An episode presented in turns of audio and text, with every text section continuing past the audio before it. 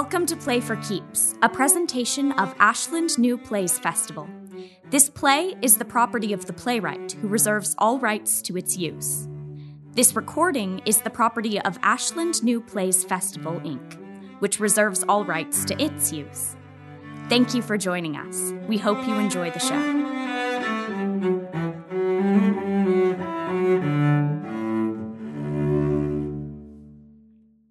Naming True a play by Natalie Simons. Characters Amy Holt, 19. Caucasian transgender female. Amy's worldly awareness should not be mistaken for sentimentality. Amy is not a wilting flower or meek teenage girl, but rather a willful young woman who is unapologetic in her quest to find answers, never maudlin or sheepish in her pursuit.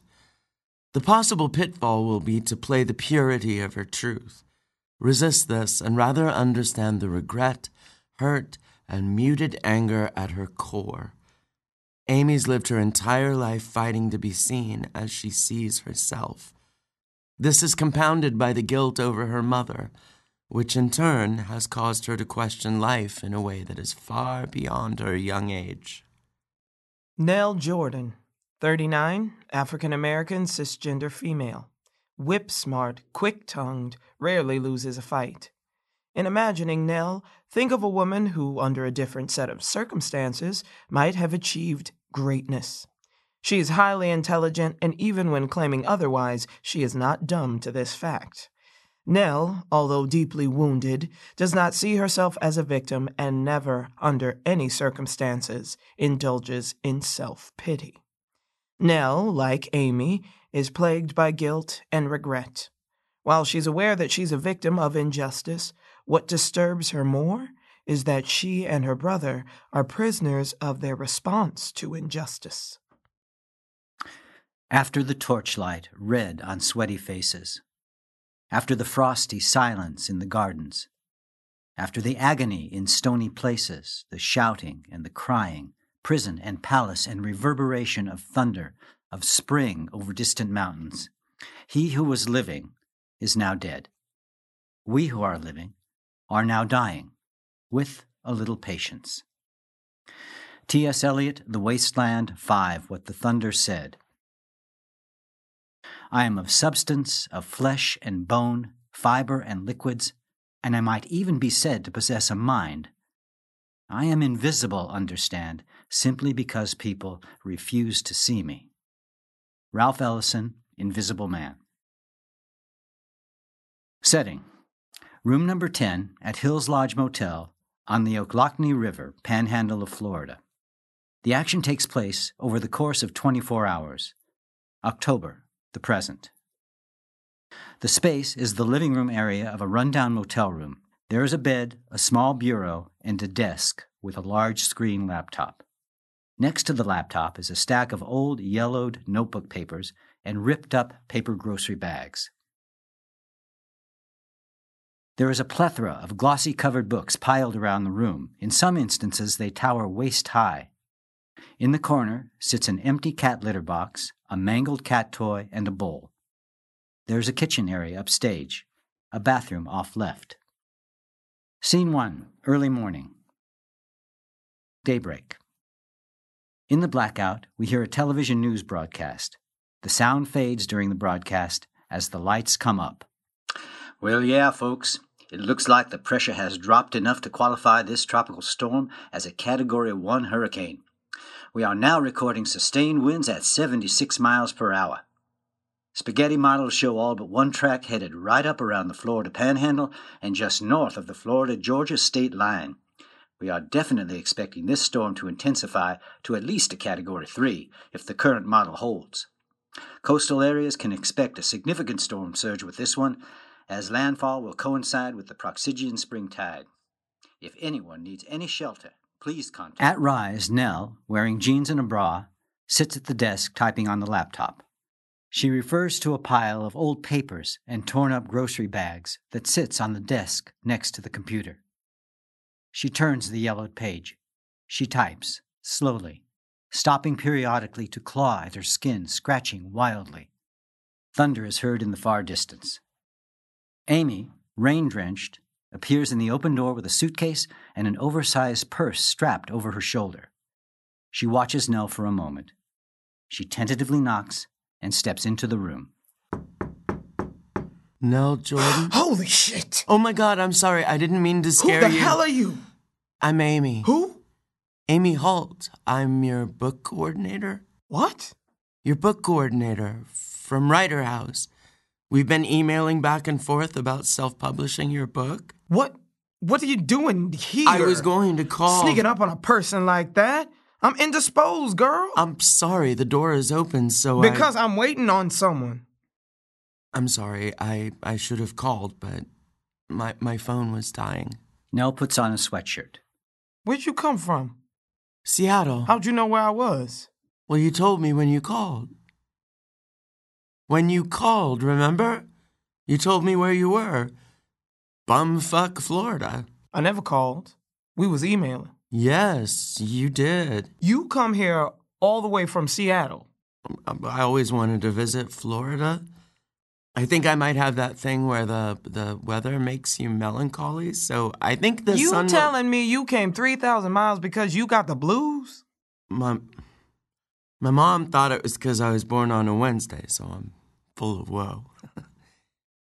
you know the nursery rhyme. How'd you know where to find me? You said something about the angels on the sign outside, and the number came up on my cell. I called back and got some guy at the front desk. You better tell me what's going on here. Well, I took a bus and then I hitched. I got caught in the storm. But I took a bus. I didn't ask about no bus. bus. I asked what you're doing here. This one dude on the bus from Atlanta was watching porn on his phone and he was like full on.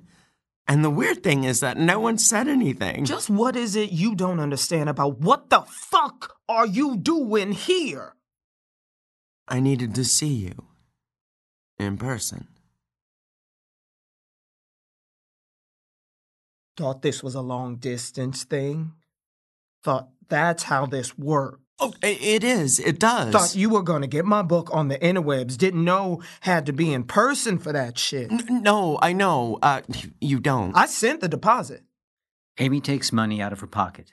It's wet from the rain. She offers it to Nell. Here, What you giving it to me for? I can't keep it. I don't want it. But I can't keep it. That's $535 cash money. That's my deposit. Gonna pay the rest when I finish typing. Don't worry about it. Here, take it. Can't type fast like you kid. But just take it. I I don't work for Writer's House anymore. I, I think I might have gotten fired. What are you talking about? I can explain. Damn right you gonna explain. Amy searches for words. She can't find them. Explain, goddammit, before I call the police. Please, no, wait. How about we start over? I paid Writer House my deposit to publish my book. Now I'm about to get up in someone's ass about I this. understand, but told that's- them I don't know nothing about these goddamn computers and U-pads. iPads? Any of this Please crap. I had a U-pad. iPad. But I just needed a normal fucking computer that had a keyboard, not one you gotta purchase separately. An iPad has a keypad. It's a touchscreen. well, I didn't see no touchscreen, so I put it back and took this one. What do you mean you took it? From where? From some kid in one of them Starbucks joints. You stole it? The kid wasn't doing nothing except screwing around with a computer game when he went to take a piss. You just took it? He asked me to watch it. So I watched it. Shit.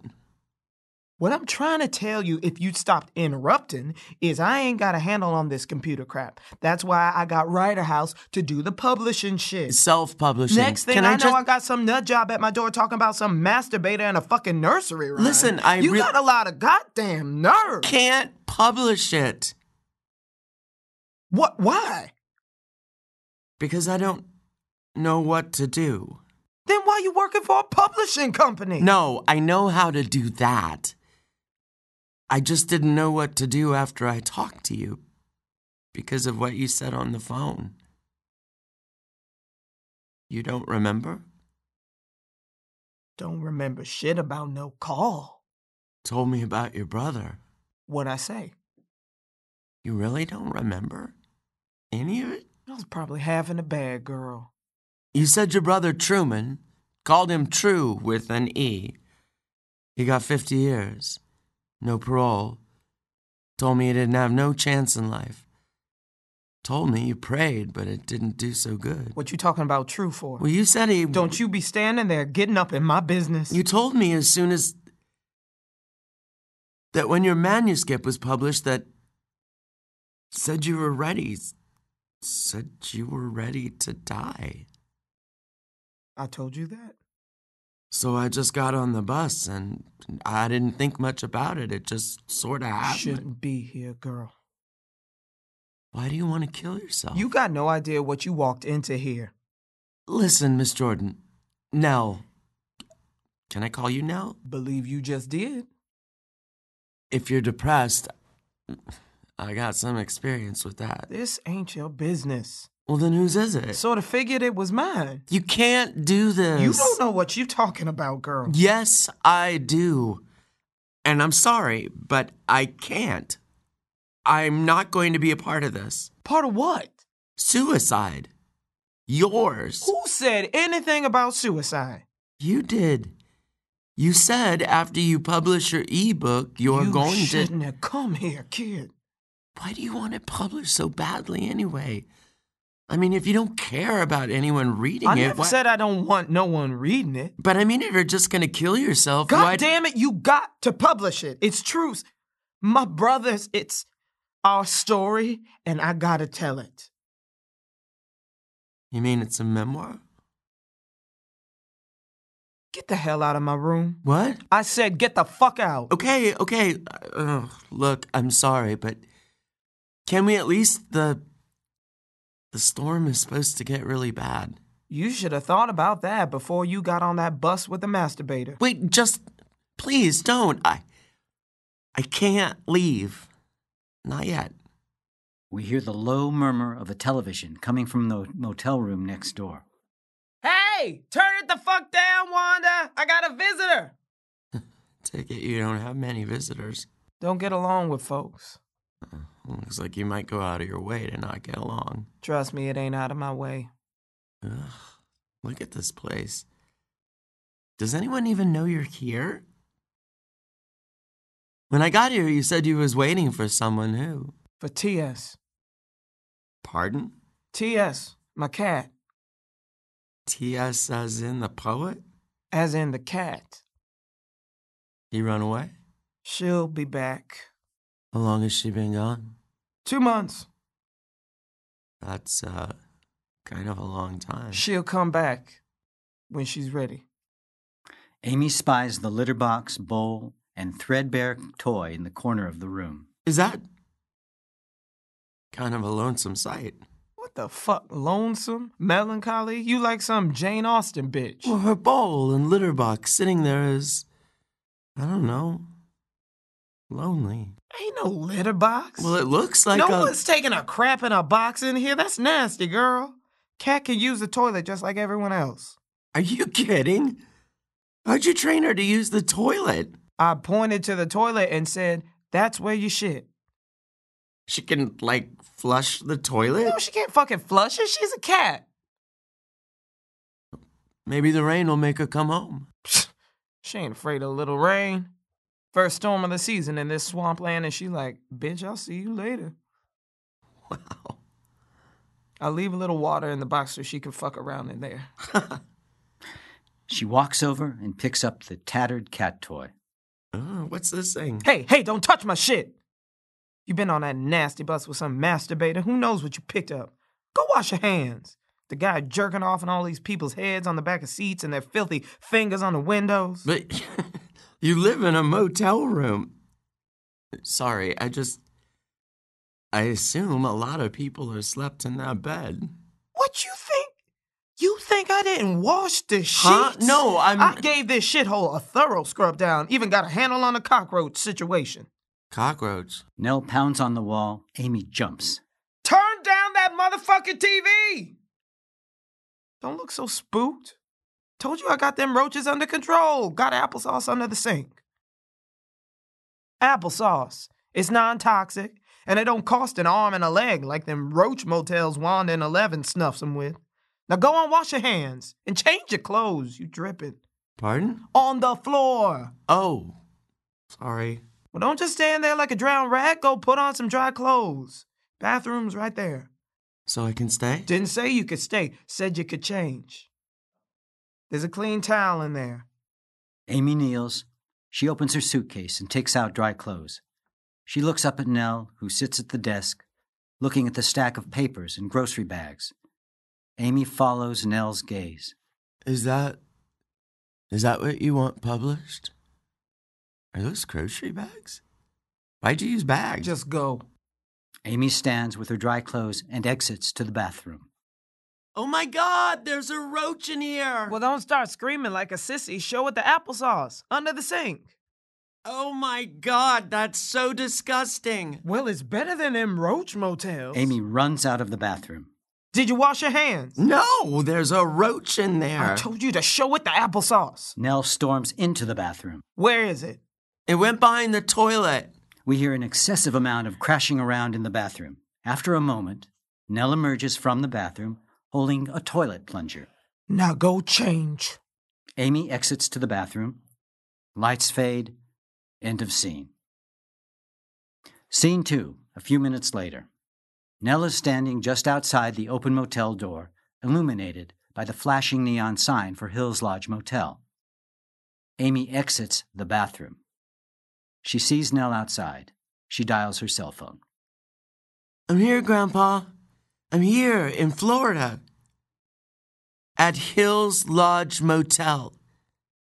Can you hear me? Ugh, the connection is bad. Grandpa, wait. Ugh, my phone is dying. Wait, I'll call you back. Nell comes inside. Amy hangs up. Would you mind if I charge my phone? Nell shrugs and I don't give a shit. Amy takes her cell phone charger from her purse and plugs it into an outlet. She notices the large quantity of books in the room. Did you read all these books? Most. Just because I'm a drunk don't mean I'm a dope. Are they all from the library? Most of them. Aren't some of them overdue? I suppose. You forgot to return them? I forgot to check 'em out. You always been a reader? Gave me somewhere to go when I was in hell. Amy picks up a book and opens it. What are you doing? Don't don't do that. Don't touch my things. Oh, sorry. You're making I- me uneasy snooping around like Sorry, I didn't mean to. I just. I don't like people up in my shit. Don't like people. Don't get along with no one but the cat. But he ran away. She. So, So I guess maybe you don't get along with her as much as you think.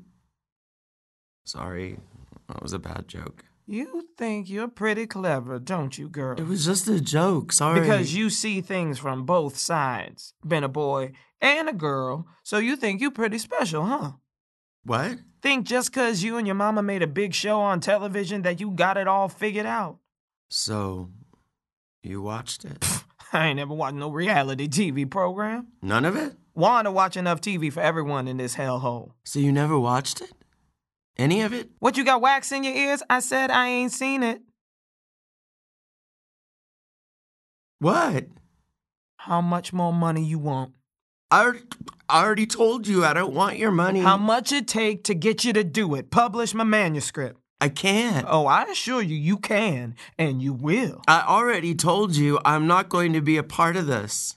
It's not your job to keep me from making friends with the devil, to deliver me from some fiery hell. I already been in hell, and this ain't it.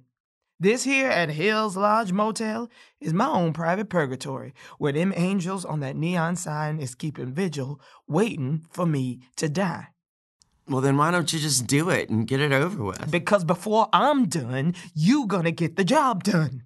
I'm not doing You it. ain't got much sense, is you, girl? Come in here all mopey face, think I need saving? I'll spare you the mystery. No one can save no one except themselves. You ask me if anyone knows I'm here? Yeah? No one. Except Wanda and Eleven and them angels out there.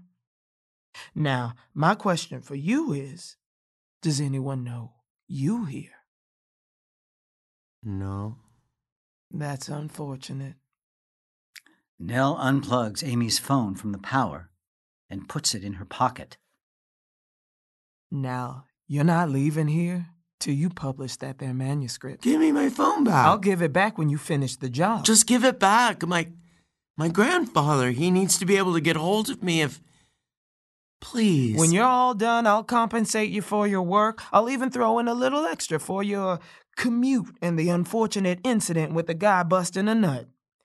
Then you'll get on that bus and go back to Seattle and forget you ever met me. You got that? Can I have my phone, please? Only had a few pages left to type when you come barging in here crazier than a shithouse rat. Now, when I finish typing, you're gonna put your behind into that chair and publish my ebook. You got it? I'll do it if you give me my phone. Where the hell you think I'd go, lady? In bumfuck Florida. In a hurricane. Just give me my phone. Nell puts the phone in the desk drawer. She locks the drawer and puts the key in the pocket of her sweatshirt. Now go sit down and don't give me no back talk. Nell sits at the computer and types. Amy stands frozen, unsure of what to do. Sit down. Amy sits. With laser focus, Nell types, a painfully slow and labored task.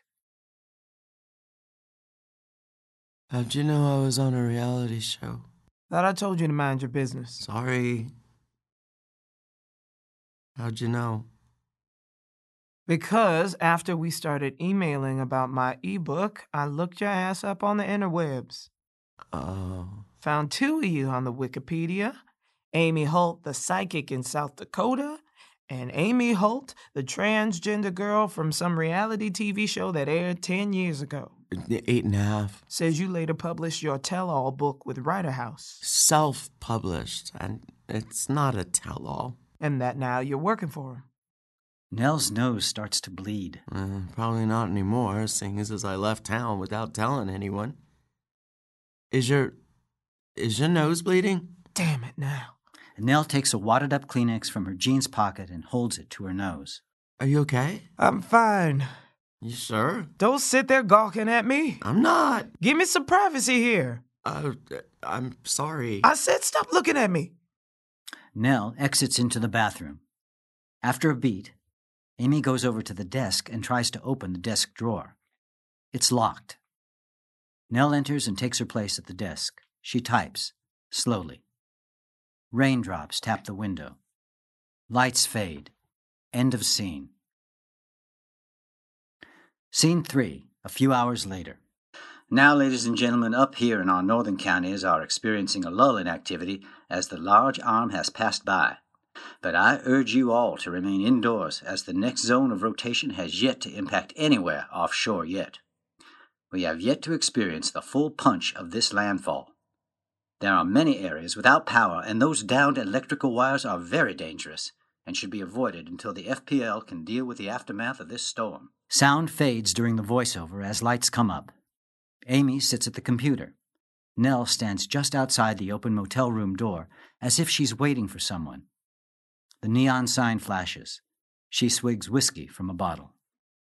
By rights, this belongs to my brother, Truman John Jordan. But I'm the only one who can tell it. What's that? You say something? N- no, ma'am. Hatred has a name. The name is Willard Jordan. Nell enters. Well, don't just sit there staring at it like a dope. Why ain't you doing nothing? Who is Willard Jordan? I ain't paying you to read it. How long did it take you to write this? Not as long as it did to type. well, like months? Years? I ain't been counting. 20 years? What? Are you serious? So you were like my age when you started it? Sorry. I shouldn't pry. Wrote it in some halfway shit house in Detroit. Oh, wow. What took so long to write it? When you're drunk and a dopehead, most of what you write don't make no fucking sense. Huh? So I started over when I ended up in this swampland. On the grocery bags. On my breaks at the Publix. Well, they didn't have paper? Only had 10 minute breaks. Used what I could find. Why were you in a halfway house? Which time? Oh. Oh, baby girl. I slept in shelters, jail cells, and in the dirty, stinking gutter, and them's just some of the fancier spots. So you were like homeless. You looking down your nose at me? Because your life ain't been so rosy either, kid. Yours pretty much sucked before you even come out. You were born with the wrong parts, for Christ's sake. if you ask me, that's something to be pissed off about, but you ain't complaining, and neither am I. Mm, no, I've complained. Felt sorry as hell for myself. So how long you been homeless? Don't you be hurling judgments at me, girlie. Only God does the judging, and I ain't got much use for him no more. I'm not judging. People have called me every form of every awful thing while I just been looking for something to eat or a place to shit or sleep. But not once I call myself homeless. How long? You've been uh, looking for a place to sleep? Don't know. 13, 14. Like years or years old? Holy shit. How'd you end up in this place? When you've been invisible long as me and True have, sooner or later you end up in some hole. Some rat hole, dope hole, or shit hole. So my brother is in his hole, and I'm here in mine. Next door to that Bible thumping raisin where I drink, I type, and I bleed. Now that I'm done typing, all that's left is the drinking and the bleeding. Well, maybe you should stop drinking. Maybe you should mind your business. Ever try meetings? when you dance with the devil, too late to be surrendering to God. Don't care what anyone says. It doesn't have to be God. It can be like nature, positive energy, creativity. nice try. But don't none of that shit make me want to quit drinking. Sorry. What you apologizing for? All you folks making apologies like I'm some kind of tragedy, want to shine me up nice and pretty. You people is the worst of all. That white raisin Wanda in 11 tries to shine me up. Gets all up in my shit with her Bible rant kept coming over here with those five teeth, saying she here to give TS catnip, and then shoving a stinky old Bible in my face, calling it the good book. I told her she was welcome to think it's a good book, but I ain't read it, so I'll make up my own damn mind if it's a good book or not. I worry about your soul, Miss Nellie. I pray for you. Like I'm some kind of fucking charity case. That white bitch has five fucking teeth sticking out of her gums, only got a couple hairs left on her head, and she lives in a goddamn roach infested motel room, and she looking down her nose at me? TS wasn't having it. she squirted a little pee on that bitch. That's awesome. Told her TS didn't mean no harm. She just wanted to leave a little something for you to remember her by, Miss Wanda. oh, Wanda and Eleven ain't come back since. oh, only one person in my life ever shined me up where I didn't feel like a dope. Little East Side kid named Susan. Lived all alone with her daddy. Pardon? An angel in a wasteland. Susan Radosky. She and her daddy didn't have a pot to piss in or a window to throw it out of, but she took me and True in and shined us up all nice. Why are you staring at me like that? Go on and get it up there. Amy's phone rings. They both stare at the desk drawer. It's probably my grandfather. I should probably get it. You can get it when you publish my manuscript. After a few tense beats, the phone stops ringing my mom she she died a few years ago so it's it's just me and him since she passed away. Wanda's tv comes on. It was all over the tabloids and stuff after she died. Not that anyone cares about the neuter mother anymore. Sort of old news you know I had to put my grandfather in a nursing home. He he can't be alone anymore, and I gotta work, so I found this home that's pretty cheap. Wanda's TV gets louder. It's funny. He kind of drove me nuts when he was around, but now it's like way too quiet without him around. I sort of miss him bugging me, you know? You kind of young to be on your own. Well, you've been on your own since you were 13. Yeah, and look how I turned out. Did you, like, run away or something? Sorry, that's. My ma died too, kid. I'm sorry. Told you stop apologizing. No, I mean, I'm. I'm just sorry things didn't go so good for you. And your brother. I can't figure you out. Can't figure out if you're some kind of saint or if you just got a head full of stupid. Pardon? Something's fishy about you. Only a white bitch take a bus 3,000 miles to drop in on a total fucking stranger? Can I ask you something? Seems like that's what you do. Who's Willard Jordan? Nell stares at Amy for a beat. There's a clap of thunder. The lights in the room flicker and go out. Wanda's TV goes mute. Shit. Ah! Wanda's gonna need to be sedated without no TV. Well, we're about to have no computer. What's wrong with it? Uh, nothing yet, but you don't have much battery left. Well, why didn't you tell me? Because I didn't notice till now. Ugh, to 10%. Oh, fuck. Now what are we gonna do? She begins scratching furiously. Damn it. Jesus, are you. Are you okay? I'm fine. Leave me be. The scratching is intense, painful, frantic. Are you sure you're. Don't like you looking at me like you do. You make me uneasy with that face. Sorry, there's no face. This ain't some freak show like your reality television program. I'm just. Just turn around. What? You, you got wax in your ears? I said turn around, goddammit. Nell scratches wildly and rips her sweatshirt off, letting it fall to the floor. She exits to the bathroom. After a long beat, Amy picks up the sweatshirt and takes out the key to the desk. She opens the desk drawer and takes out her phone. Grandpa? Sorry, uh, my phone was dying.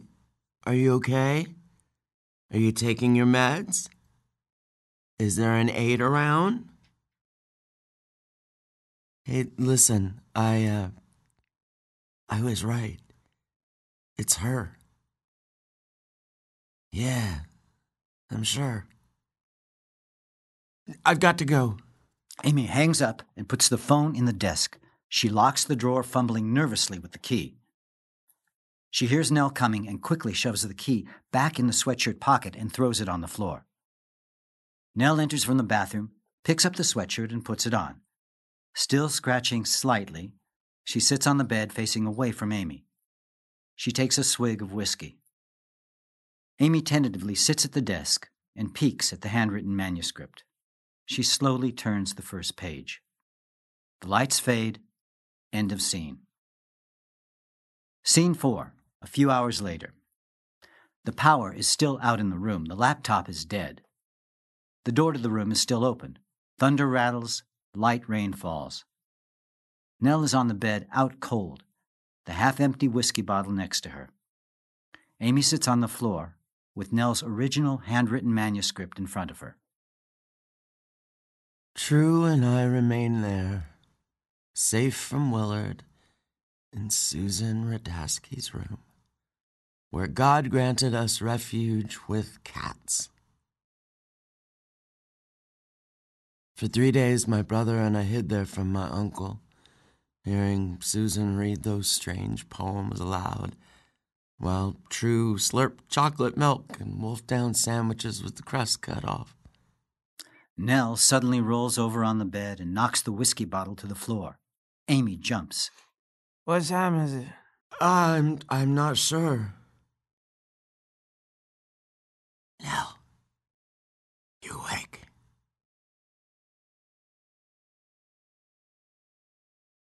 Is the naming of people the same as the naming of cats? asked True, a perplexed look coming off his six year old face. No, people only got one name given to them by their mama, I said. Not three names like them cats. But Susan didn't approve of my answer. Of course you get three names, she said to my brother. True is your sensible everyday name. And then you get a peculiar, more dignified name like maybe, I don't know, Pumplestone. Pumplestone, said True, a gap-toothed smile creeping up his cheeks. But then there is the most important name of all, said Susan. The name that no one will ever guess. The name that only you will know and will never ever tell. Fucking T.S. Eliot!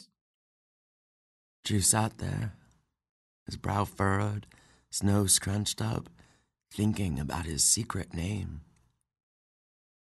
Maybe if I have a name that nobody knows, Willard won't be able to find us, he whispered. Susan took True's hand and smiled. My brother turned to me. I'll keep looking for my name, Nellie. That grin hopped back on his face. I'll find it. I know I'll find it. We should have stayed there. Huh? In Susan's room. I made him go back. Back to that monster. Amy turns the page and reads to herself for a moment, then quietly out loud. We'd been gone for three days. Willard was waiting for us, breath drenched in booze, eyes drenched in hate, fists clenched in rage. Amy reads to herself for a few moments. In her eyes, we see the reaction to the horror of what she's reading. I heard the popping sound of my brother's shoulder dislocating from the socket. I barreled into Willard, flailing, screaming from the highest part of my lungs. Willard balled his fist and took a step towards True. I can't read this. Then don't. The lights fade. End of scene. Scene 5, a few hours later. Black clouds cloak the sky. The room is losing light. Nell is asleep. Amy hunkers down on the floor reading the manuscript, which is spread across the floor. I'm unable to recall every detail of the following evening when I returned to Susan's.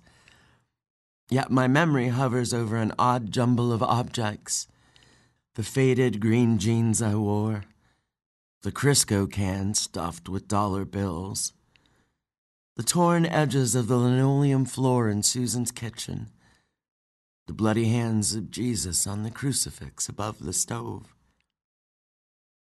and Susan's eyes as I walked out the door with the money I stole from that can. Come back tomorrow, Nellie, and bring True, she called out to me. When you get here, I want to give you something. What is it? I asked. It's a surprise. Why can't you tell me? Because then it wouldn't be a surprise. Yeah, okay, I said, knowing full well I'd never see her again. Outside Susan's apartment, my brother crouched motionless on the sidewalk, finger shaped bruises spread across his arm. I pulled the wad of money from my pocket. True, I called. He turned, his left eye swollen shut. In the half light of dusk, his open eye met mine with an ache that I knew I'd never fill. Thunder rumbles. Amy hunkers down closer to the manuscript. She turns the page. The lights fade. End of scene. Scene 6, early evening. The storm outside is worsening. Lights up on Amy alone in the room. She's crouched on the floor, staring at the pages of the manuscript scattered across the floor. After a long, breathless beat, Did all this stuff really happen? In the epilogue, when you're grown up, says you and T.S. ended up on that beach in the Keys. Did you ever really go there? the toilet flushes. You should have gone to the police about Willard.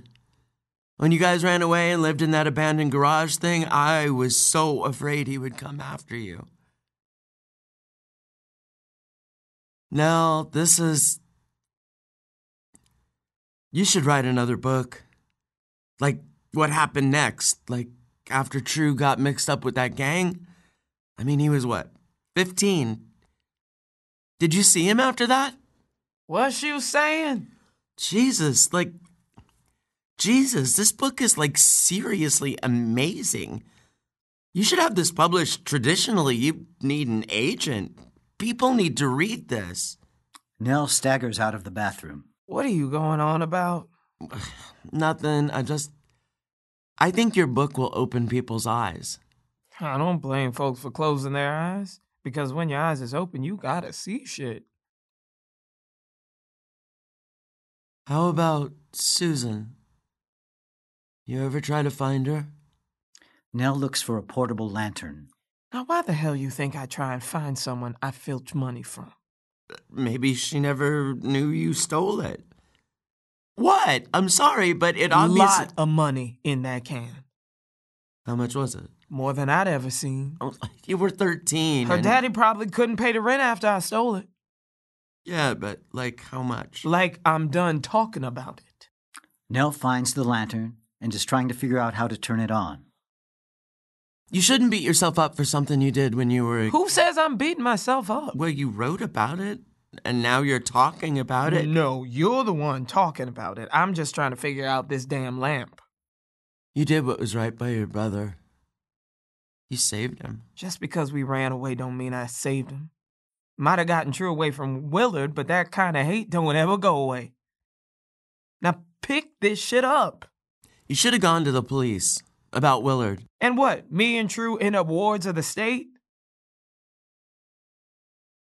Well, I'm glad you stole the money. That little girl took us in and fed us, filled my brother's head with something other than fear and hatred. And how'd I repay her? Susan was 12 years old, and she had more goodness than anyone I ever met. Yeah. And she made the best damn peanut butter and jelly sandwich I ever had. That's because she got the crust off. hmm that she did. Nell catches herself lost in the moment. She shakes it off and abruptly starts to pick up the manuscript. What you think this is? You think just because you read my shit that you can head shrink me? No, ma'am. Amy tries to help Nell pick up the manuscript. Nell snatches the pages out of her hand. Because I already told you I don't like people in my business. Well, then maybe you shouldn't have written a memoir. Woman, you better hope that power come back on. I don't have time for this shit. Why not? It's not like you got a deadline. All right, you want a Dr. Phil my ass? How about I ask you a personal fucking question? Why'd you and your mama air your dirty shit for the world to see? What? That television program. No, I know what you. It wasn't like that. Then what was it like?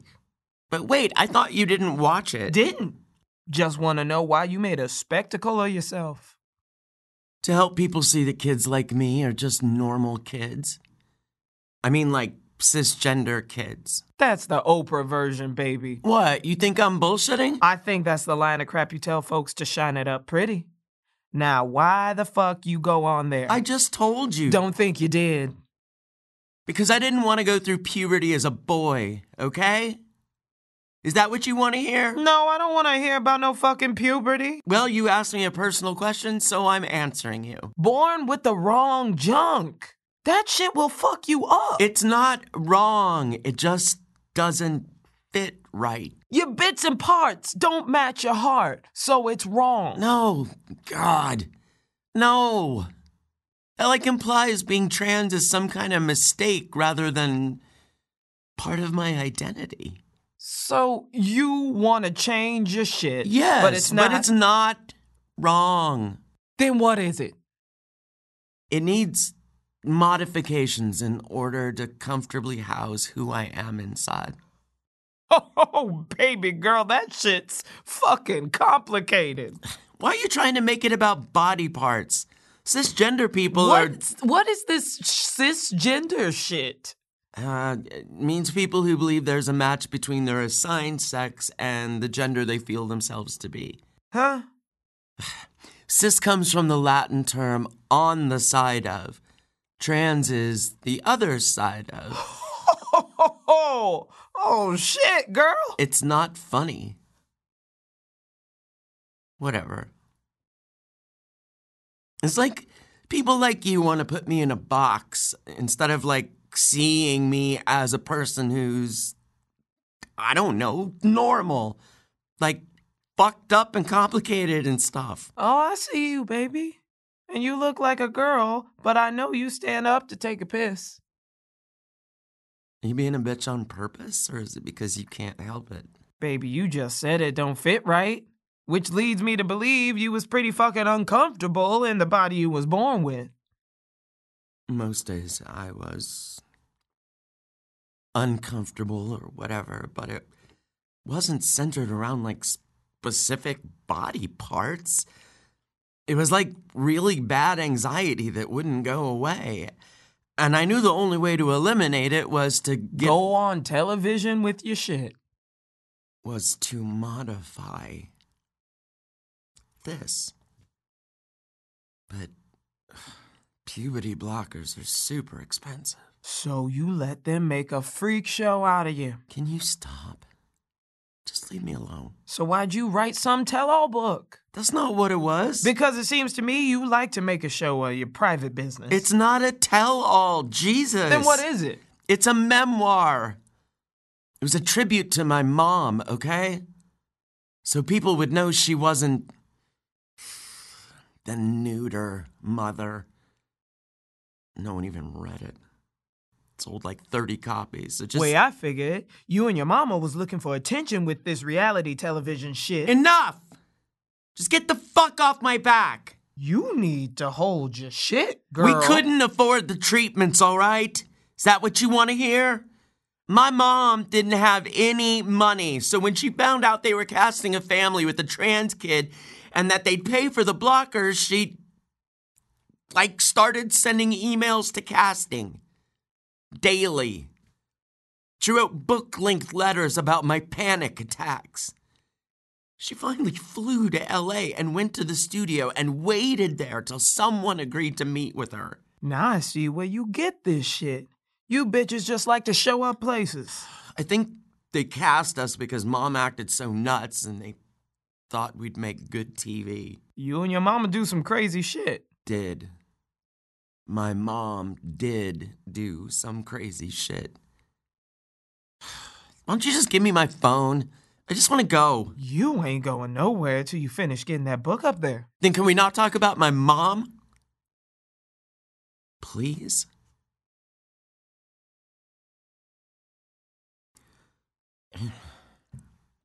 Didn't all really go to shit until after it aired. That blonde woman from that current America show called our apartment all the time. Said it was like way too big a decision to stop puberty for your kid. Mom told her to go F herself. I'd have fucked that bitch up. She messed with my kid. Bullshit. You wouldn't have done anything. Just like mom and me couldn't do anything except sit there and take it. Got some scary shit in the mail. One guy wrote mom these letters with all these pictures of devils and said she'd rot in hell for castrating me. All right, see, now this talk is nasty. Sorry, but geez, you're the one catching cockroaches in applesauce. Well, how else you gonna get them? Because let me tell you, them fuckers is tenacious. The power comes back on, as does Wanda's TV. Oh, phew. Okay, come on now. I thought we had an understanding about what you're here to do. Instead, you're over here talking about castration, and I'm about to lose my lunch. Need to get some juice. I ain't got no juice. No, it needs the computer, the battery. Wanda! I got company here, baby, so why don't you give us a break? What's wrong? You got a pinch look. There's no look. You gotta eat something. I'll make you some macaroni and cheese. In the kitchen area, Nell looks for a box of macaroni and cheese. I can't eat cheese. It's not real cheese. I'm vegan.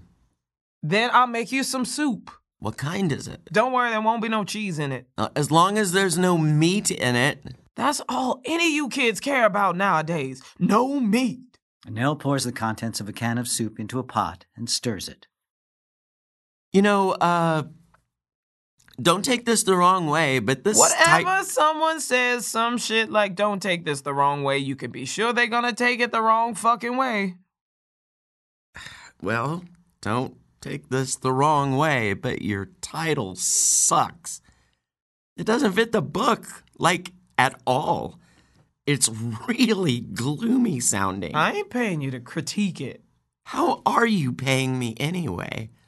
Where'd you get the money? Is it from working at Publix or did you steal it? No, bitch, I ain't stole it. For someone who can write like this, you don't speak very good. I don't speak very well. And don't give me that look like I'm some kind of dope. I know how to speak. Well, this title sucks. He who was living is now dead. We who are living are now dying. Ah, it's way too long. And what's with the semicolon? He who was living is now dead. Semicolon. We who are living are now dying. From the Wasteland by T.S. Eliot. Well, he sounds like one miserable dude. Jesus. And you don't look like someone who would be into T.S. Eliot. And you don't look like someone who was born a boy. People is a lot of things, girlie. You of all should know that. So don't you sit there spouting crap about what I'm supposed to read or not read, what I'm supposed to be or not be. If I want to read some shit written by a little white motherfucker a hundred years ago, it ain't for you to comment on. Well, can I comment on something else? I think you and True were brave kids. Kids ain't supposed to be brave. Supposed to be kids with jungle gyms and blocks and shit. Instead, we was busy praying. Till I figured out that praying's another word for hoping. So, what's wrong with that? Hoping has a funny way of turning into disappointment. Jeez. I told True, told that boy to get off his knees and quit praying. Okay, wow, you really are depressed. I mean, you and T.S. Eliot ought to get together sometime. He's dead. Yeah, no shit. He who is living is now dead, semicolon. We who are living are now dying. I mean, God, no wonder you want to kill yourself. I'm beginning to agree with Wanda over there. I mean, I worry about you, Miss Nell. Who tells a five year old not to pray? you didn't know True.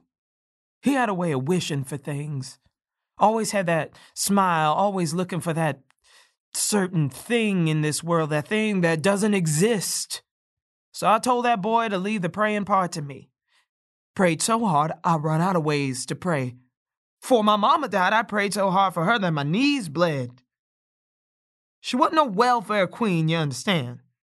She was a black woman who spent her entire life in the projects, which meant she was considered one of two things a threat or invisible. My mom grew up in the projects too. Didn't know they had projects in Seattle. She's not from Seattle. Well, your mama might have been a crazy ass loon, but at least she looked after you. Uh, I put her through a lot of shit. Bet she gave you bubbly baths and read you stories about fairy godmothers and seven midgets and shit. My ma didn't read me no fairy tales. You want to know why? Because she didn't know how. That's right. Didn't know how to read shit. I tried to teach her, tried to give her something nice before she died. When God came to get her, I begged that caseworker not to make us go live with that monster. but sweet Uncle Willard was blood. Only way me and True could stay together and not end up with two separate foster fucks. At least the prick had hot water. My brother would sit there for hours, holding his hands under the faucet, letting the water stream over his little fingers. Until that motherfucker poured boiling water over his hands for wasting hot water. Amy reacts with a wince. Oh, now come on, none of that. I ain't got tears left. Use them all up, so no sense you getting weepy about it. What happened to him? To Willard? Nell. Ah, don't you worry about Willard. I just hope he paid for what he did to True. He paid, all right. And what he did to you was. Hey, I don't want to talk about that part, you understand? Okay. I'm sorry. Look, just. Just turn your behind back around and get back I'm trying. to work. Well, apparently not hard enough because that mouth of yours keeps firing. Look, it. It's. I'm gonna need to convert the Word doc to EPUB because it's not. Look, it's not my fault you have a shitty internet connection. You keep talking about some fucking internet connection for. This swampland ain't right for human habitation, let alone them interwebs. And in case I ain't made it clear, this is why I enlisted your services. Ooh, wait, it's working. It's converting. How long will it take? Once it finishes converting, I can upload it to Kindle. You better not be messing with me. I'm not. Shit the soup. Nell runs over and turns the stove off. After a moment, Amy stands and wanders over to the litter box, cat bowl, and cat toy. She kneels. Nell pours the soup in a bowl. She turns and gives the bowl to Amy. What are you doing? Amy picks up the threadbare toy. I don't know what this is, but I know there's a story behind it. Don't touch. What do you mean you don't know what it is? It's a mouse. oh, uh, where are its eyes and ears? TS tore 'em off. Got the tail too. Jeez. That fucking thing can move though. Uh, well, all right. Uh, give it a go. Go on. Amy flips the on switch on the mouse's belly. She sets it down. It makes a slow, lazy circle. Needs a new battery. It's kind of awesome. no matter where we laid our bones every night, T.S. sat there thumping his tail till I let old Mickey rip. I'm starving, bleeding, and itching, and she's chasing a fucking blind mouse. Been together a long time, me and T.S. In and out of them churchy shelters. And my first run in with bedbugs in one of those dumps. Some priest with mild Tourette's kept telling me they were fruit flies, fruit flies. I said, You see any fucking fruit in here? T.S. leapt out back with a mouse because he wouldn't let her inside. but she let him know how she felt about the situation, snuck inside, and took a dump in Father Twitchy's rubber boots. then she took off and left me and Mickey behind. But she found us again. Always does. Now go wash your hands. Eat your soup while it's still hot. So, did you ever make it to the Keys? Huh? In the epilogue, you ever go there? Thought T.S. would like to prance around in the surf, chase the starfish and shit. But you never went, huh? What? Did I say something wrong? I'm sorry. Oh, shit. Your nose. You're bleeding again. Nell hangs her head back, holding a Kleenex to her nose. The blood keeps coming. Jeez, are you okay? I'm fine. Can I do something? White people always asking some shit like, "Can I do something?" Well, well, it's really bleeding bad. It's fine. Don't fuss. Are you sure? Get some paper towels. You want to do something? Amy looks around for paper towels. Uh, where? Over there next to the. Here? No, no, behind the thing. Right there. Amy finds the paper towels and hands them to Nell. Here, here you go. Promise me something. Yeah, what? If I croak while you're still here, you won't let Wanda in here to gawk at me. Wait, what? What do you mean if you croak while I'm still here? I don't want her looking down her nose at me. Promise me you won't let her in here. No, I I mean, yes, of of course, but what's wrong with you? Won't be long before that raisin will be watching Real Housewives and she'll smell something ripe. Time she figures out what the stench is, the cockroaches will be mistaking me for the applesauce. What? I'm sick, girl. What? How sick? Like, really sick? Nell, Ah, death ain't nothing. It's part of life. We're all gonna die, baby. what's wrong with you?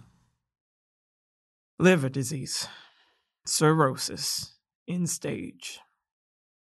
Is it because you drank? Mostly, yeah. Then why don't you stop? Because the only thing that stops the itching is the drinking. Can you get a new one? Liver?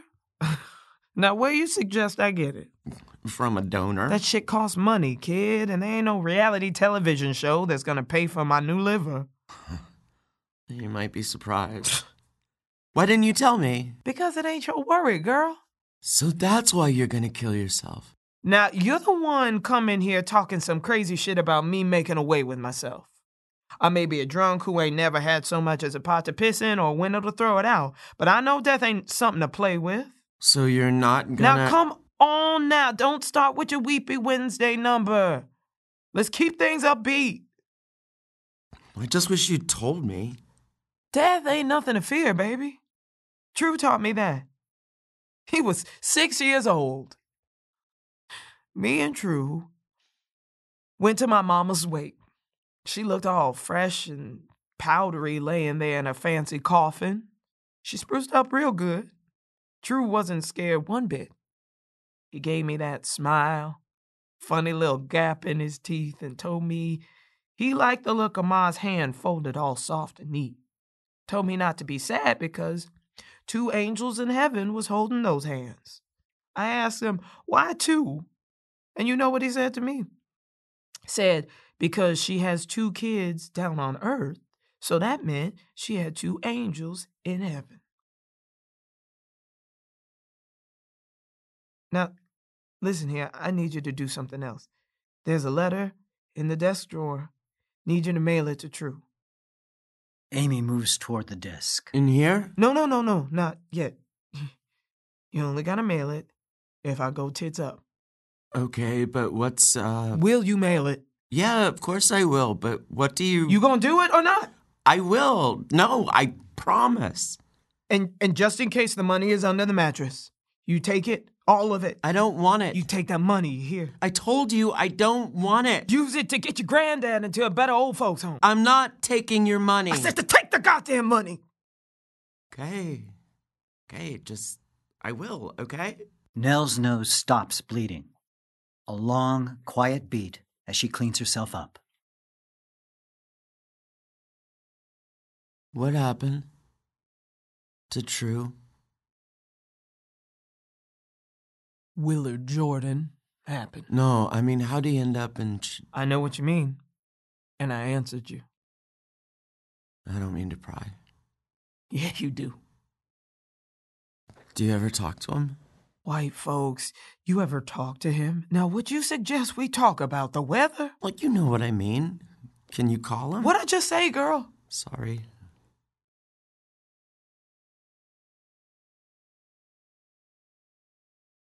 It had been almost 15 years since that monster did those things to us. Nell turns and looks out the window at the angels on the sign. True. Truman John Jordan. Should have turned around and walked yourself out of there. Fifteen years. But I suppose when evil come back, it don't matter how long it's been. So when True walked into that bar and saw Willard Jordan sitting in that corner booth, slumped over his Miller High Life, he had to go and had to walk over to that booth. Had to. But I'll never understand why he didn't run off after he did it. He should have run away and not sat there covered in that monster's blood, waiting for them to come and get him. It was like he wanted them to take him away. I went to visit him in that hole at least three times a week for nine years. And then one day I go in and he ain't there. Next day, and the day after that, still didn't show. Sat there in front of the plexiglass staring at the phone, waiting like it was supposed to fucking ring. Week later, I get a letter. Said he didn't want me wasting my life visiting every day. Told me to get my shit together, quit drinking, and get the fuck out of there. True figured where there's a hell, there's an opposite of hell. Told me to leave the city and go someplace where the sun shined. Somewhere where life wasn't a wasteland. He made me promise. Find salvation. Ain't sure about no salvation. But I promised my brother I'd go. So, for the first time in my life, I left Detroit. About a year and a half ago, me and TS hitched our way to paradise. but let me tell you, traveling with a cat is no picnic. Kept getting booted out of people's cars. Took two fucking weeks to get from Detroit to Cleveland. TS kept jumping on dashboards trying to attack the windshield wipers. Oh, shit. When we finally got to the Sunshine State, I started bleeding pretty bad. Stopped here to get myself checked out. First time in my life, I'm off the booze and I go and get sick. Got out of the hospital and got myself a job at the Publix up the road. Was pretty good at it. A working woman and stone cold sober. So that's how I ended up in bumfuck Florida under them angels out there. So that part about the keys is. Life ain't happily ever after. But that don't mean I can't lie and make people think I had a happy end. True doesn't know where you are, does he? He'll know the truth when he gets my letter. No. Shit. No, you can't tell him. He wanted you to go someplace nice. What I just say? Life ain't all shiny and pretty. Go and wash your hands and eat your soup. Amy gets up and moves toward the bathroom. Just FYI, I think they're children. Huh? On the sign outside, those are two kids, not angels. Amy goes into the bathroom. They're angels. They got halos and shit. Those aren't halos, that's a moon behind them. Without making a sound, Amy runs out of the bathroom, fleeing from a cockroach. Nell peers through the curtains. One of them's praying. They're angels. Children pray. Why the hell would Hills Lodge Motel have two little kids on the sign? Amy sits at the desk to eat the soup. Well, why the hell would they have angels? Cause the little leprechaun who owns this shithole leans on Jesus. That's why. Um, are you sure this is vegan? Because that looks like chicken in there. Ain't no chicken, it's a potato. Are you sure? Oh, for Christ's sake, eat the soup. It's still preparing the file. Sorry, it's not my fault. I'm doing everything I can. Nell stands over Amy, gaping at the computer. There is a long beat. Amy looks up at Nell. What are you.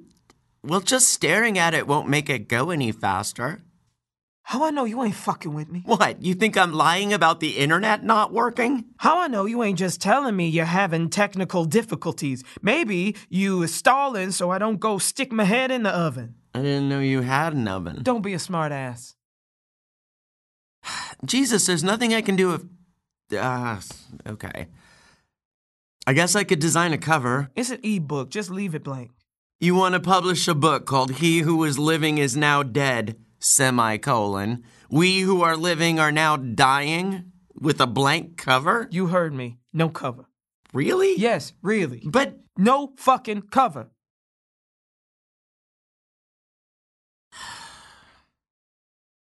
um Do you mind if we do something while the file prepares? What's that? Can I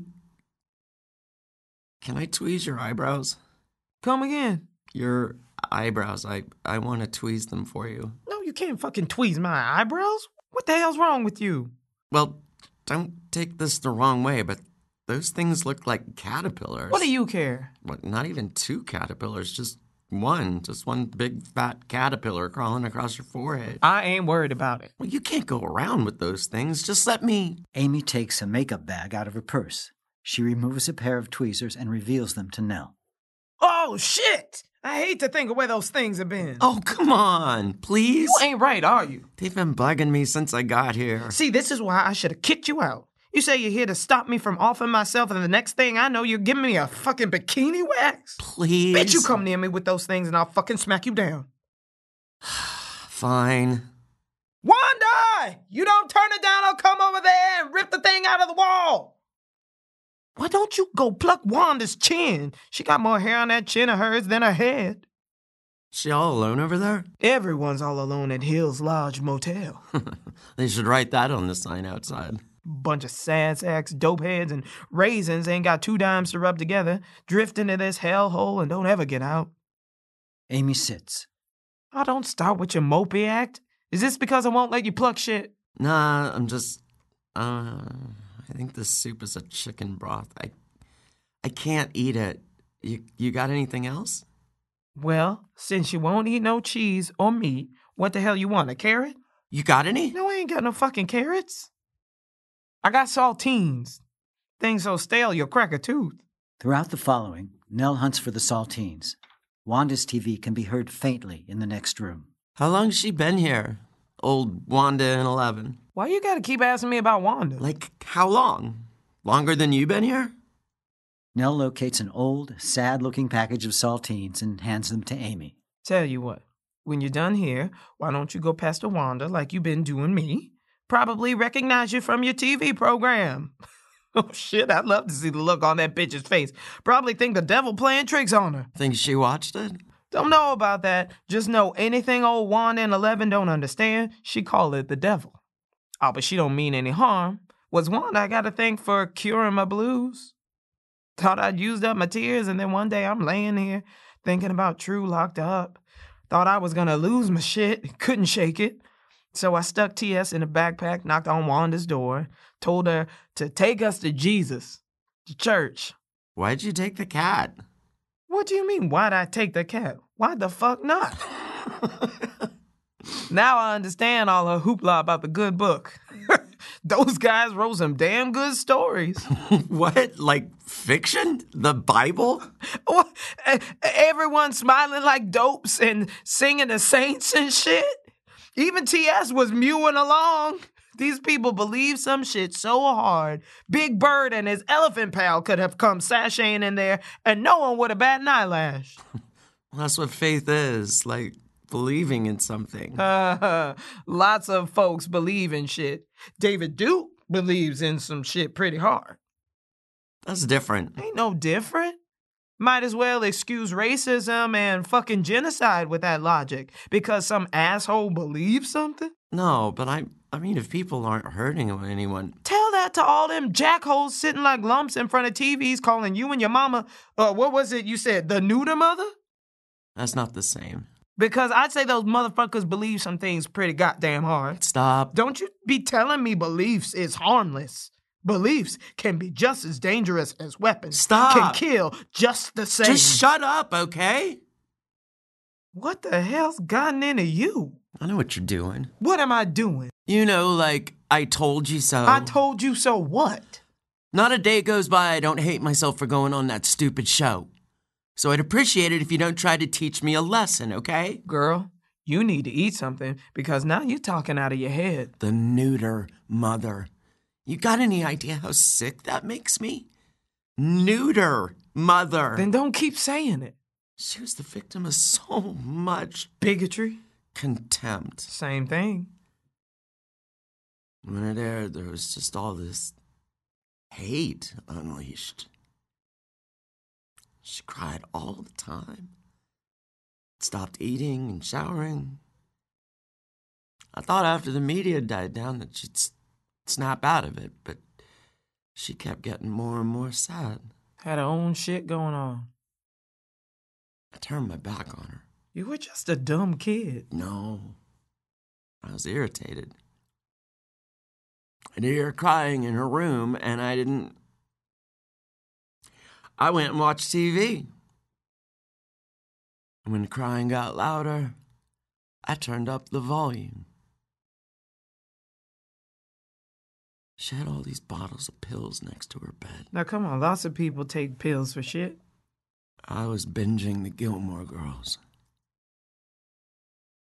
By the time I found her, she'd been dead for seven hours. Jesus, kid.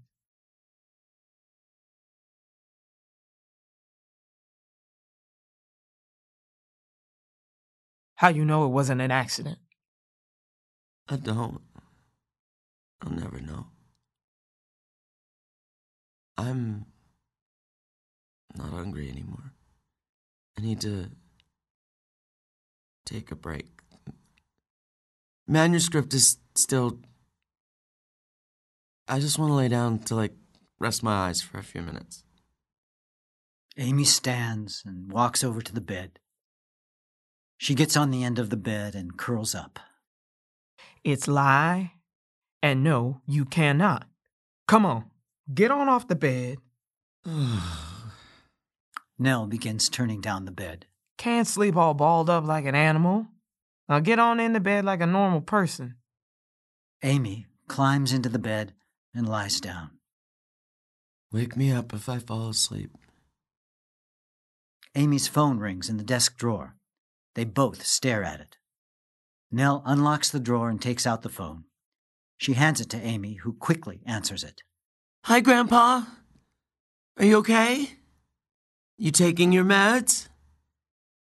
Yeah, I'm still here. No, not yet. I gotta go. Wait, there's an aide there, right?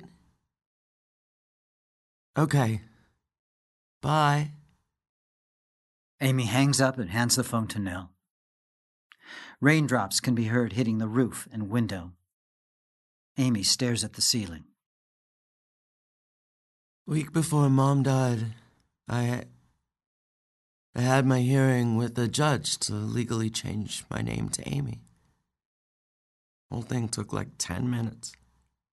The judge called me Amy Holt, signed the papers, and it was done. And Mom made the biggest deal out of it. She said my name like a million times that night. Amy Holt. Amy Holt. I told her it was just a dumb old name and she didn't have to keep saying it. She said it was way more than just a name, it was a victory. You know what I said? I said I didn't want to win anything, I just wanted to be me.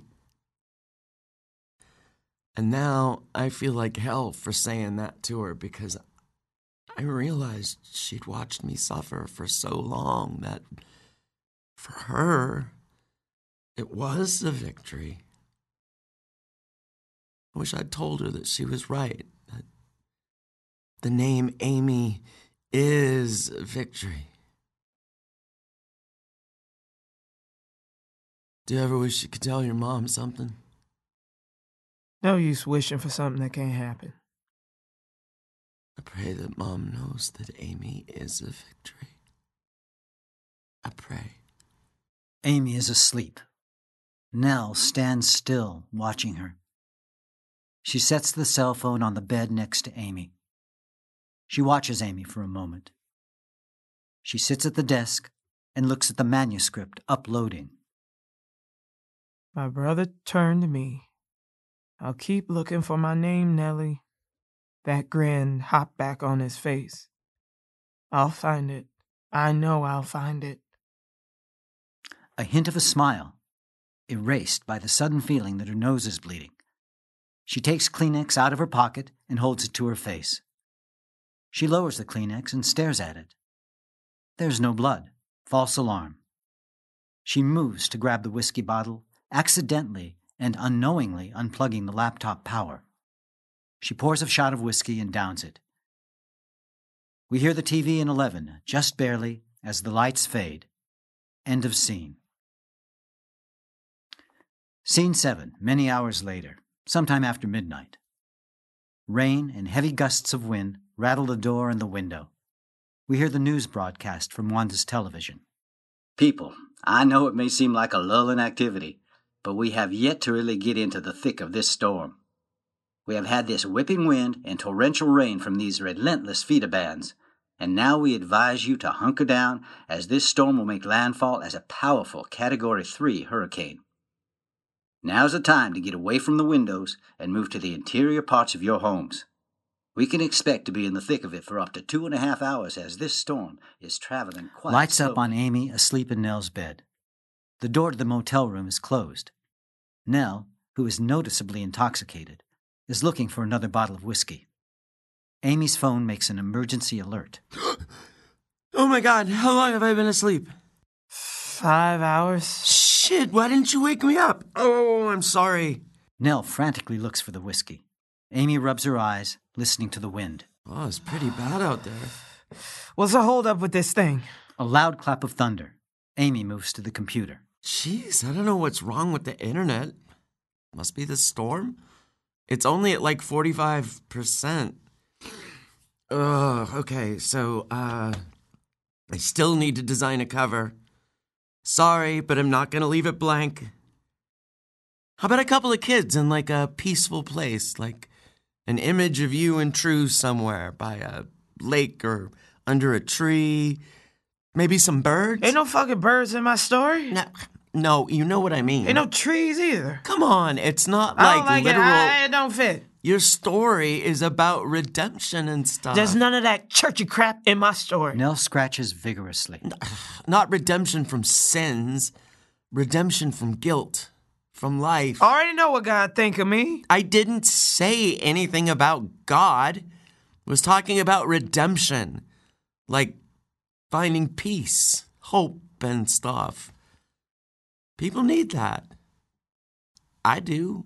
What's hopeful about he who was living is now dead?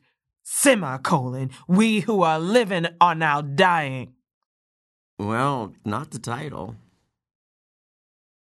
It's a good use of a semicolon, I give you that. Damn straight. Hell, you got to be so hopeful about anyway. Your story didn't end so well. Well, it's not over yet. Yeah, well, your mother's is. Shit, I shouldn't have said that. God damn it, for someone who claims to be suffering from the blues, you certainly manage to stay upbeat, don't you? Well, maybe if you stopped drinking that whiskey crap, you'd see something nice in this life. Lightning flashes. Nell claws at her skin, scratching furiously. You wanna know why I drink? You wanna know why? Because I wanna rip my skin off. I wanna tear it off my bones and climb the fuck out. Well, so do I. You think I don't want to climb the fuck out? Huh? I spent my whole stupid life trying to climb out of this. This. Amy's phone makes another emergency alert. It was because of my mom that I. When she died, I just. I feel so fucking guilty because I didn't ever thank her for. If it weren't for her, I wouldn't have been able to climb the fuck out. And you come along, I, I meet you, and I feel like I ain't your mama, I can't kid. lose you. Oh shit, girl, you ain't right, are you? Got a touch of the crazy in you, just like your mama. I'm not who you think I am. Yeah, no shit. You wear a dress to hide your boy parts, but ain't no getting away from who you are. Just like I ain't getting away from this fucking liver that's killing me. Maybe we can find a donor. You gotta get off that kick. No, I mean it. Have you ever tried? Amy, please don't. No, really, there are organizations that provide financing for organ transplants. It's worth trying at least. Come on, kid, don't get your hopes up. How long How long what? have you got? How long have you got to live? Until you put the book up there. what? That's it. I don't want to be a part of this. I'm done. Well, it's too late. You're already part of it. A thunder crash, and the lights in the room go out. The computer screen flickers off and goes dead. What just happened? What's wrong with it? it's dead. Stop doing that. You have to wait till the power comes back. If you hadn't been so busy running your mouth, it'd be up there already. Now, help me get it done, or I can't. You can't what? Die? A clap of thunder, and the lights come back on. Nell hits the keyboard. It's still dead. You gotta help me. Please help me. Just help me. Amy walks over to Nell and gently takes her hand away from the computer. Stop. Amy plugs the power cord in. You need to give it a minute to let the battery charge. Just wait. Nell grabs Amy's hand and clings to it. Don't leave me. I won't. What if it don't come back on? It will. Just wait. They wait. Nell sits motionless, slumped over the desk with her head buried in her hands. Amy picks up her purse. When you first emailed Ryder House and said your name was Nell, I didn't think anything of it. But when you called me that night you've been drinking, you, you said your brother's name was True. You kept saying True with an E. But, uh, I still wasn't completely sure till I got here and you said your cat was named T.S.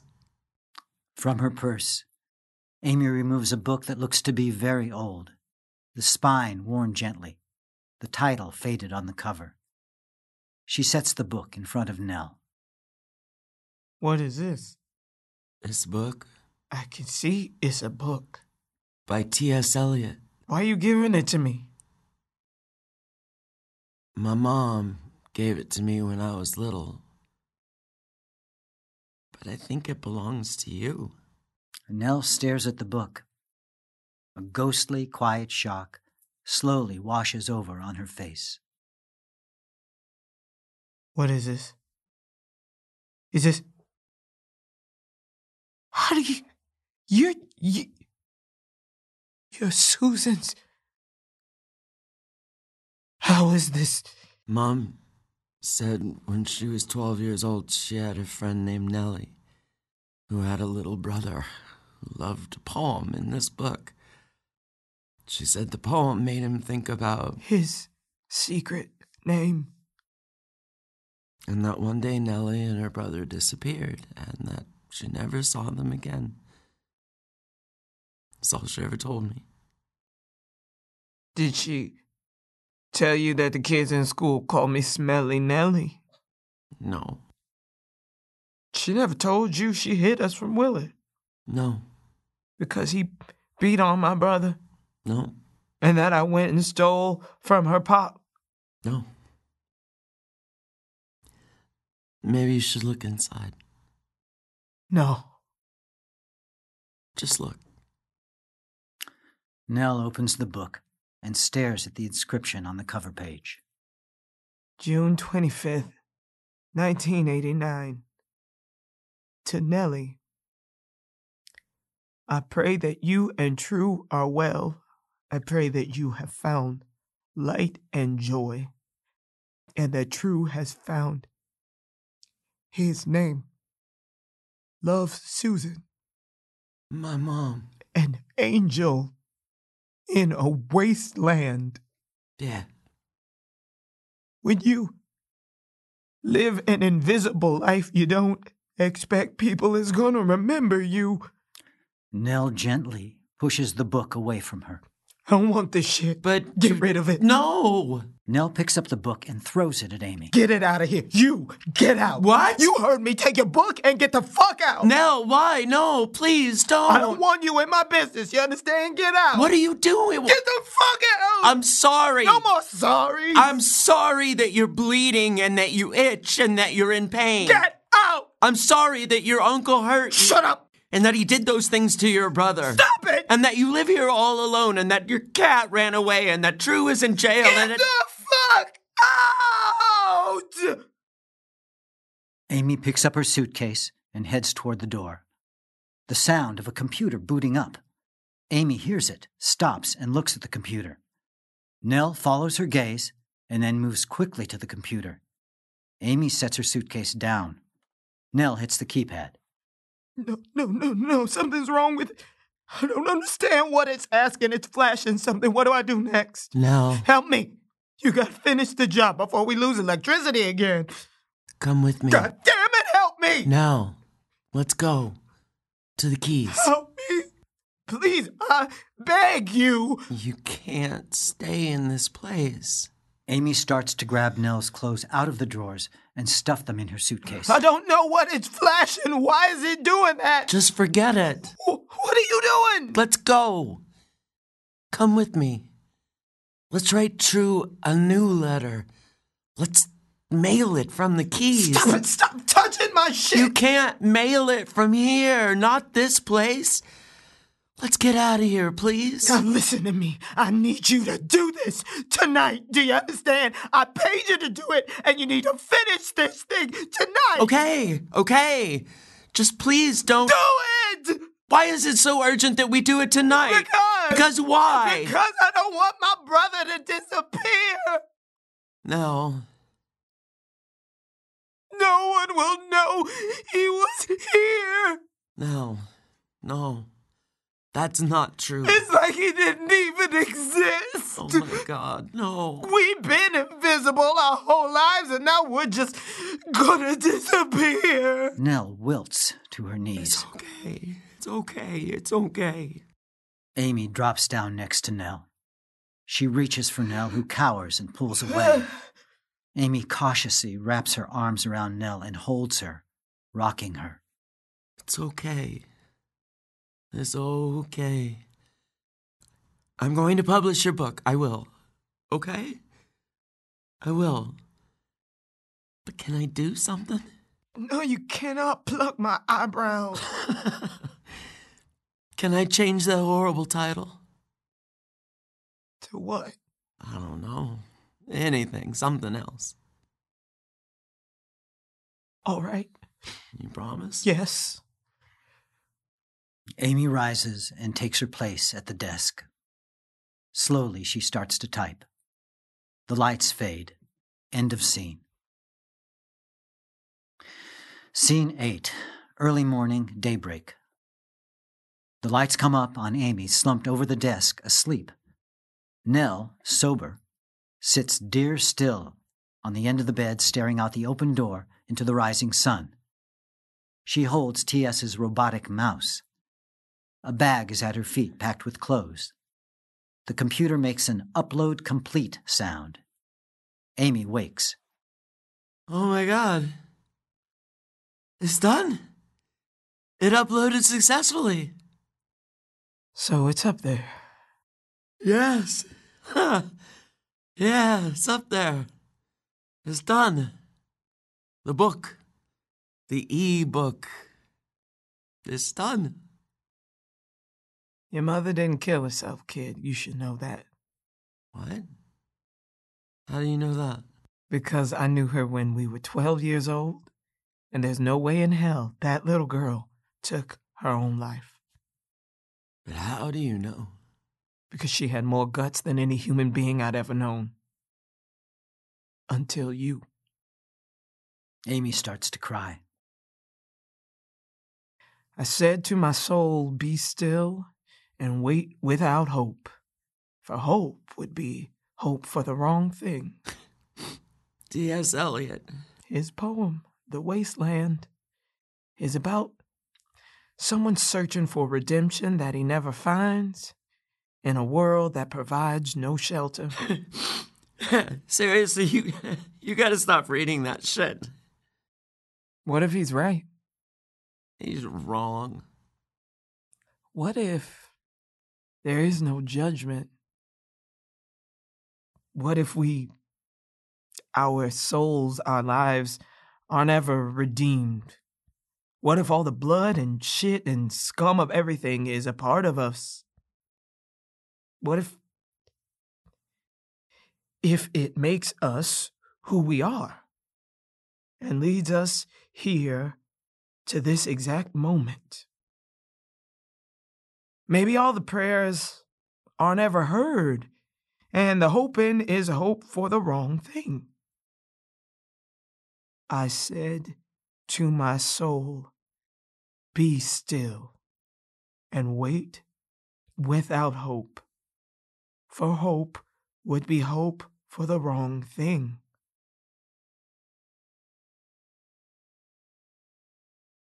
All this time, I've been hoping that funny old cat would find me again. But now I realize it wasn't the cat I was hoping for. It was you.